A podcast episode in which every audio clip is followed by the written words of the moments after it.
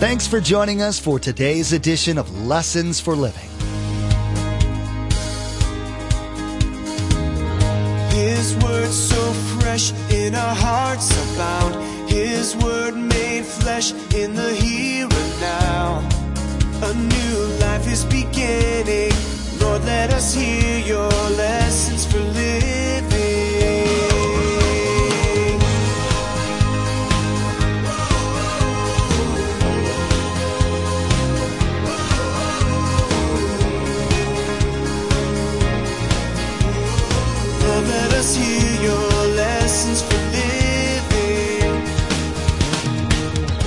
If you come with that humility right now, no matter if you got a million dollar house, look at the paper today, all the million dollar homes in Brevard County. Wow, man, I'm making money. I made triple my home last year. Whoa, I'm so successful. It can be going like that. You get up tomorrow morning, the cancer report comes back. Doesn't matter if it's worth 20 million. Well, I got my 403k and I'm, uh, that's good for you. You should retire. You should plan, do all those things. My friends, the key is a relationship with God. So Jesus says, there's plenty of rewards for you. I, just- I want to tell you how to live. I want to show you. I want to show you in your home in a practical way with your kids and with your spouse. Many of the negative or misleading characteristics that we share can usually be traced down to pride as the source. One of the more common characteristics is an attitude of self sufficiency and independence. Unfortunately, many of us ignore the reality that our independence is false and things can change in a heartbeat. In today's study, Pastor Mark teaches us the importance of relying on God as our source of independence and strength. No matter how rich or healthy, Pastor Mark reminds us that our livelihood is established in Christ and that all other things can perish overnight. Remember, there's quite a few ways to receive a copy of Pastor Mark's teaching. We will be sharing all that information with you at the close of this broadcast. Now, here's Pastor Mark with his continuing study entitled Right Giving, Praying, Fasting. Lord, let us hear your lessons for living. When we're backed into a corner, when the doctor says there's no hope, when we finally realize we have no answer, then we say to God, Help! And so Jesus would say to you, and he would say to me this morning, Look, you're living way below what I want for you. My plans for you are incredible. I have a vision for you that's beyond your understanding. But you never pray. You never communicate with me. You just don't even ask. Now, as you think about that, you're not on an island this morning. What did you ask God for last week? Did you ask Him specifically for some things? The last six weeks on Wednesday night, we've been going through prayer. How to pray, pray big prayers. I'd encourage you just get some of the tapes, DVDs, CDs, start listening to them. If you get this series on prayer, you'll never be the same ever in your life. Ever, ever, ever, ever, ever, ever, ever again. God wants to do so much for you, but you don't even ask. And you don't know how to ask. And so we teach you how to do that. We'll obviously address that next week because Jesus teaches us how to do it. But I want to challenge you this morning, not condemn you at all. God loves you. And you can create an incredible life for yourself if you just discover what God wants. And it can only happen through asking and prayer. Barclay says this A man will have to give an account on the judgment day for every good thing which he might have enjoyed, but did not, because he never asked God. You see, the wonderful blessings God wants to give me, the answered prayer for a loved one, healing for someone else, a provision for something else, a new job, a way to be gifted and used in the church. All those things are available from God. God is here with this incredible storehouse. He says, Would you please ask? And we just don't ask. I can do it my own way. God says, Please ask. There's a saying that you're familiar with. Finish it for me. The family that prays. Hmm. I want to digress for a moment. John Hopkins did a report 30 years ago of the greatest fears of school children 30 years ago. Let me list you the first five fear of animals, fear of being in a dark place, fear of high, high places, fear of strangers, fear of loud noises. That was the five top fears of kids 30 years ago. Today, number one fear of students, children, number one fear today? Divorce. Number two fear? Nuclear war, war on terrorism. Number three, cancer, pollution, being mugged. I want you to see a statement from Barclay. It's a rabbinical statement. Just the last half you need to see. Notice what it says. He who prays within his house surrounds it with a wall that is stronger than iron. Father, husband, do you pray? Do you pray with your wife? Do you ever pray with your kids? Well, I don't need to pray, Pastor I work really hard. That's good. I provide for them. That's good. I have a security system. That's good. I have a gun in the drawer. That's whatever. See, we're in a gated community. No, no, no, no. He who prays within his house surrounds it with a wall that is stronger than iron. What is that wall? It's Jesus Christ.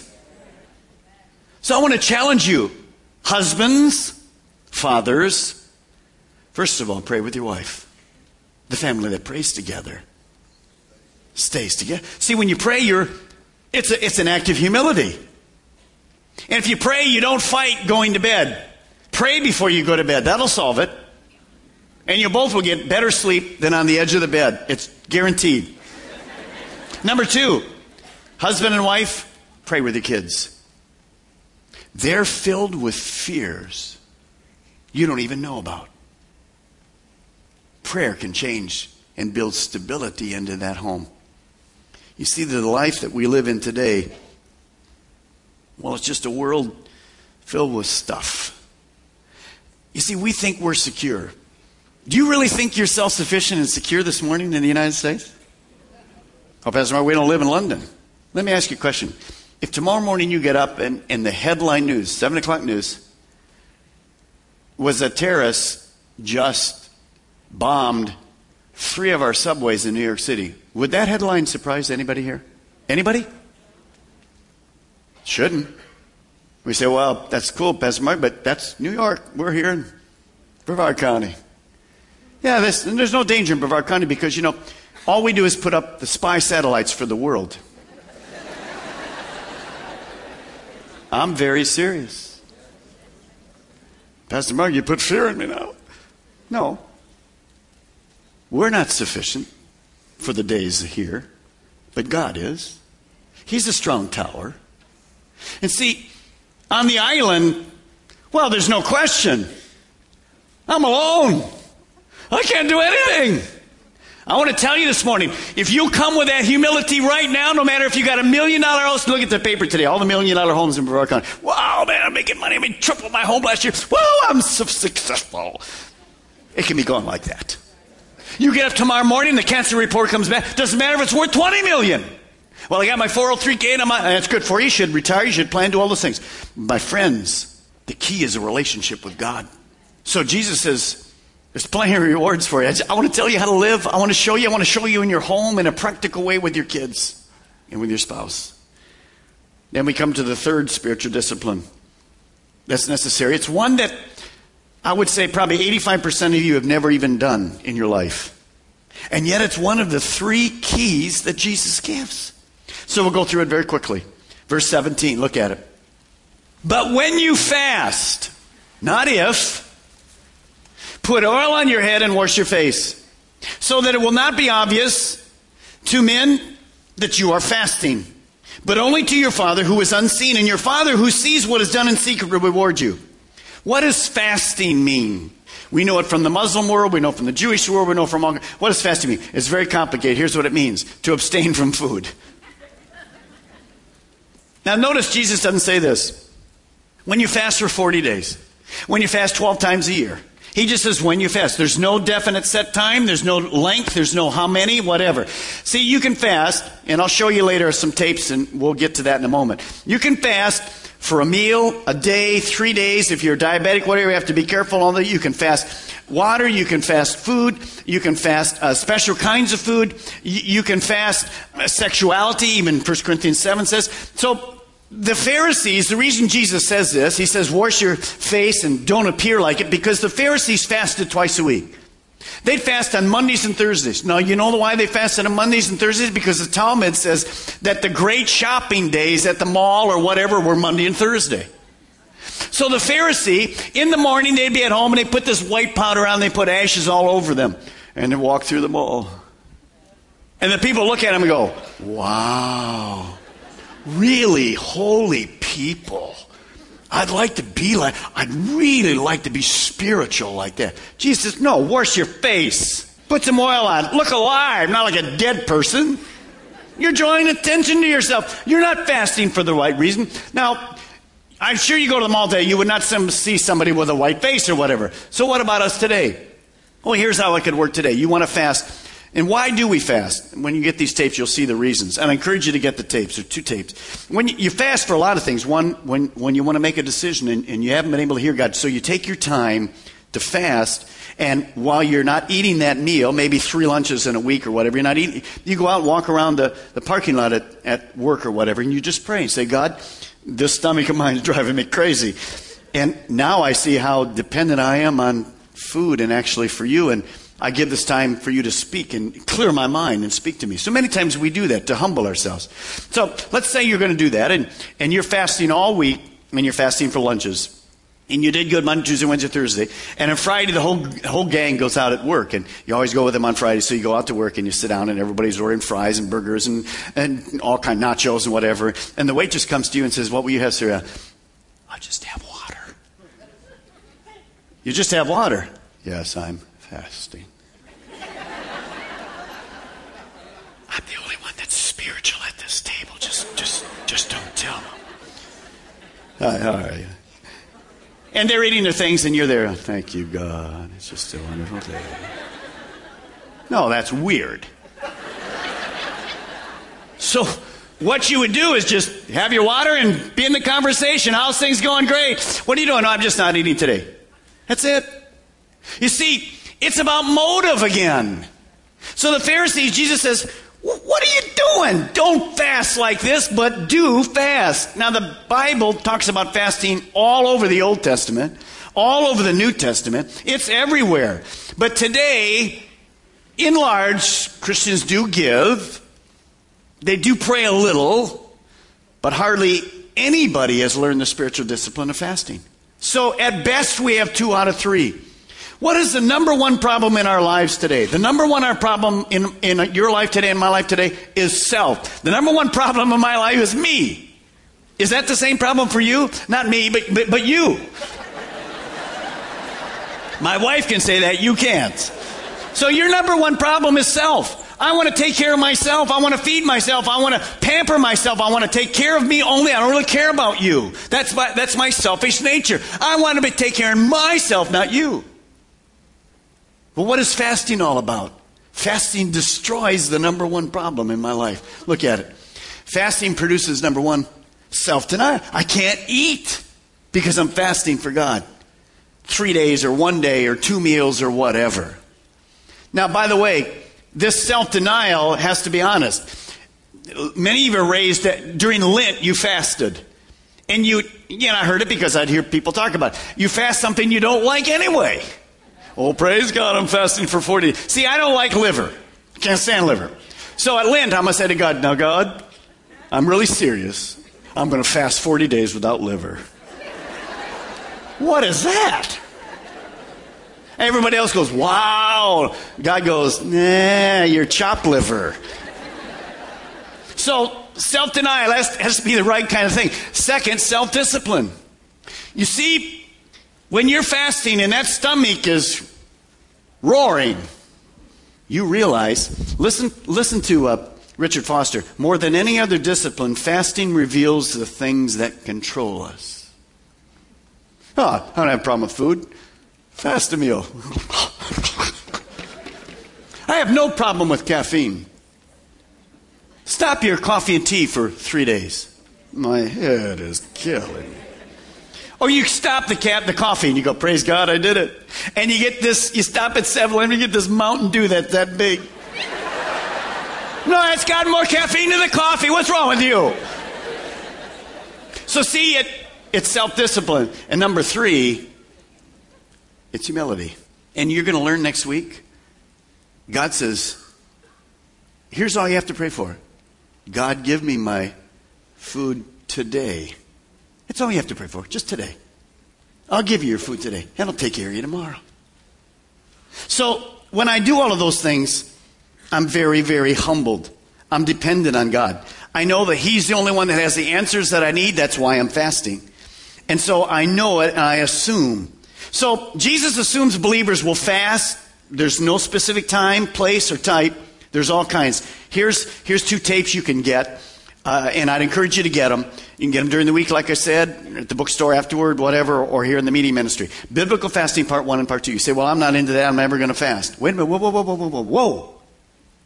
You just missed one of the three keys of spiritual growth. You don't have to do it often, but you need to understand what it's about and how it works because it's a biblical discipline. So get yourself that, be teachable this morning, and do it. Now, let me share with you four things, and we're done, on the rewards of giving, fasting, and praying. Just write these four down, and we're done. Number one, if I fast and give and pray with the right motives, what are these kind of rewards? How does it work? Here is number one remember to focus on God as our audience. Why are you praying? Why are you giving? Why are you fasting? So people can see you, so you can be holy? No, on this island. Here I am on this island. I put my glasses on and I'm praying and I'm definitely fasting. I mean, who is my audience on this island? It's only God. It's the only one that matters. Might be a monkey too, a few other animals, whatever, but it's only God. Who's your audience? You and God. That's all it's about. Number two, remember to give, fast, and pray from our hearts. God wants to bless you. It has to come from your heart with the right motive. Number three, remember that God wants to bless us. See, God isn't putting you in here and say, man, I'm going to make it as hard on you as I can. No, He's got a plan for you that's absolutely inc- way beyond what you could ever imagine. If you'll just talk to Him, converse to Him, just like I talk to you every week. That you notice when you come to this church, I don't try to use high theological terms and all stuff. Number one, I couldn't. Number two, you'd hate it because that's not how we talk to people. And number four, remember that being obedient and dependent on God brings great rewards from God. You remember the verse? Call unto me, call unto me, and I'll show you great and mighty things that you don't even know. Giving, praying, fasting. Tremendous rewards. Start practicing it. Do it tomorrow. Get your DVD, listen to it again, and say, God, by the way, in the bookstores, those tremendous prayer cards that give you praying for your wife, praying for your kids, praying for your church, praying for your pastor, just general prayers in Colossians 1. Get them. They're 20 cents. Pick up the mission magazine and start pray. Pray for me this week. Man, I need it. Pray. I'll take every one of you praying for me. By the way, we pray for you. The elders pray for you. We'll meet again tomorrow night. We meet twice a month. We pray for you. That God would bless you and your families and grow you and mature you. You're doing great. But so many of you are so, you're missing out so much just because you didn't understand what prayer is. You did this morning. Now, let me remind you one more thing. You see, on this island, we're reminded of something. As you take a look at this island on the screen again, it reminds you of one thing. You're all alone on this island. You see, you were not created to do life all alone. You know the saying, no man is an island. You were created to know God. But you're pretty self sufficient because that's our number one sin pride. I can do life without God. That's what Adam and Eve said. I don't want to care about you, God. I can do life without you. Because of that, I have that sin nature, the same nature you have. I want to do life without you, God. I want to do my thing. God says, Your thing, you'll never do it. So I want to ask you this morning are you doing life alone? Are you on this island of life? And you have people all around you, but you're doing it alone? without God, He doesn't live inside you, you're destined for disaster. You're empty, you're lonely, you're guilty, you're afraid of death. You don't have answers to life because you weren't created to do life alone. You see, on this island, if I was an unbeliever, God could still speak to me. The book of Romans says that God, well, the heavens declare the glory of God. On that island, I could see that, man, I'm big. God's way bigger than me. He created these trees and He created the animals that are there. I look in the water and I see those colorful fish and every variety in the world, and I go, yeah, that happened by the Big Bang. You see, when I get away from intelligent people who are actually fools, because the Bible says the fool has said in his heart, there is no God. When I get away from all that and I have time to think as you are right now this morning, I realize that there is a God. The second thing I know, Ecclesiastes says that God has put eternity in my heart. You know, if, if I never got off this little island that you see, if I died on the island, when I'm sitting on the island, I know now there's something after death. I know there is. You know there is. You say, oh, Pastor Mike, when I died, I would just go on the ground. Oh, no, no, no. You could say it. But the Bible assures me, and the Bible is always true, the Bible says that you know that's a lie. You will spend eternity in one of two places. Why would you want to do life alone on an island? Why would you want to sit? You say, well, I'm just going to cover up, put these, put these glasses on here, man, and I'm just going to do my thing, and I'm a, I'm a cool dude. You're a cool dude, but you're going to a place that's pretty hot. Why? Well, that's the kind of God that I have up there. No, no. God's will is that zero perish. And He's got your attention this morning. You're on the island of life, and it's time to turn your life over to God. It's time for you to say, I want God to forgive me of my sins, to change me. I want God to come into my life. I'm tired of doing life alone. And I'm going to do something different in this service because God just told me to do it. Way different than any other service. You're here and God's spoken to you. And some of you are not yet a Christian because you've never asked Him to come into your life.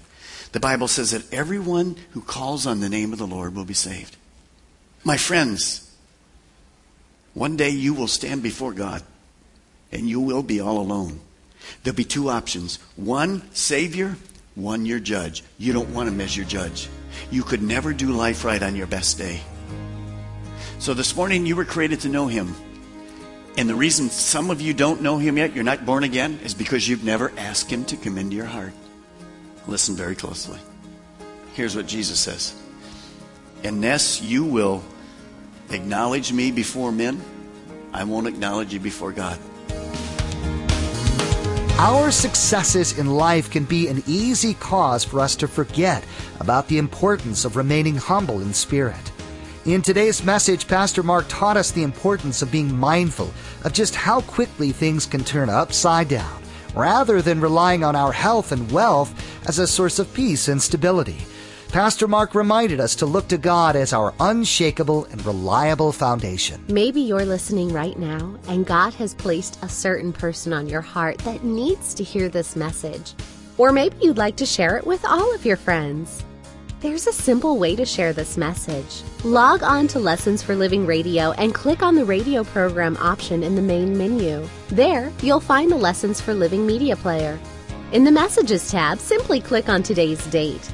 Then you can share today's message directly on your Facebook page, Twitter feed, or send a link via email. You can even embed today's message directly. Again, to share today's message with friends and family members, log on to lessonsforlivingradio.com. Click on the radio program button, then simply click on today's date. You'll find all the options to share. Now, the next time you join us here on Lessons for Living, Pastor Mark will focus on some of the key components to a healthy prayer life.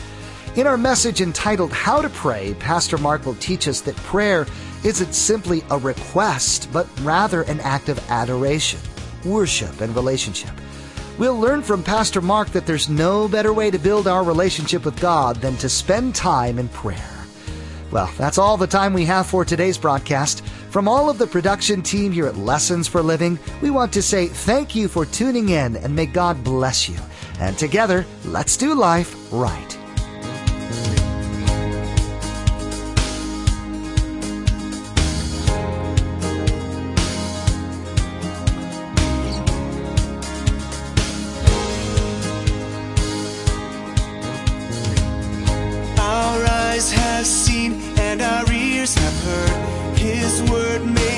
wish it